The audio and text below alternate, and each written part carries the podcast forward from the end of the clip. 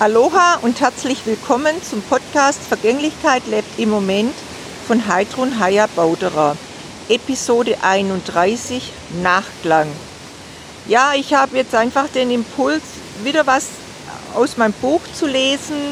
Ich habe geblättert und bin ziemlich am Ende angekommen auf Seite 173. Ähm, ja, bei dem Kapitel Nachklang. Wie alles im Leben ob bemerkt oder unbemerkt, hat auch dieses Buch einen Nachklang, eine Form der Nachhaltigkeit. Meist wird im Alltag bedauerlicherweise dem Nachklang zu wenig oder keine Beachtung geschenkt. Zu schnell und fordernd ist der alltägliche Lebensablauf. Doch gerade im Nachklang, in der sogenannten Wirkungszeit der gelebten und erfahrenen Ereignisse liegt die Möglichkeit der Zentrierung und eventuellen Neuausrichtung, Kalibrierung.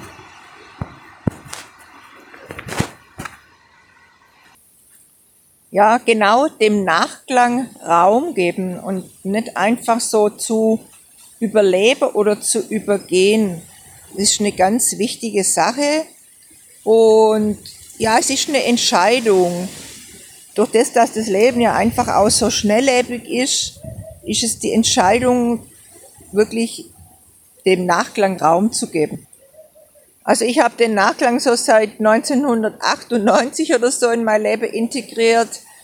Äh, damals bei der Ausbildung zur Trauerbegleiterin ist uns wirklich immer ans Herz gelegt worden, nach so Seminarblocks einen Tag Raum, äh, dem Nachklang Raum zu geben, also möglichst nicht zur Arbeit zu gehen, noch mal einen Tag freizunehmen, um alles nochmal so zu durchspüren, zu durchfühlen und dann vielleicht auch aufzulösen.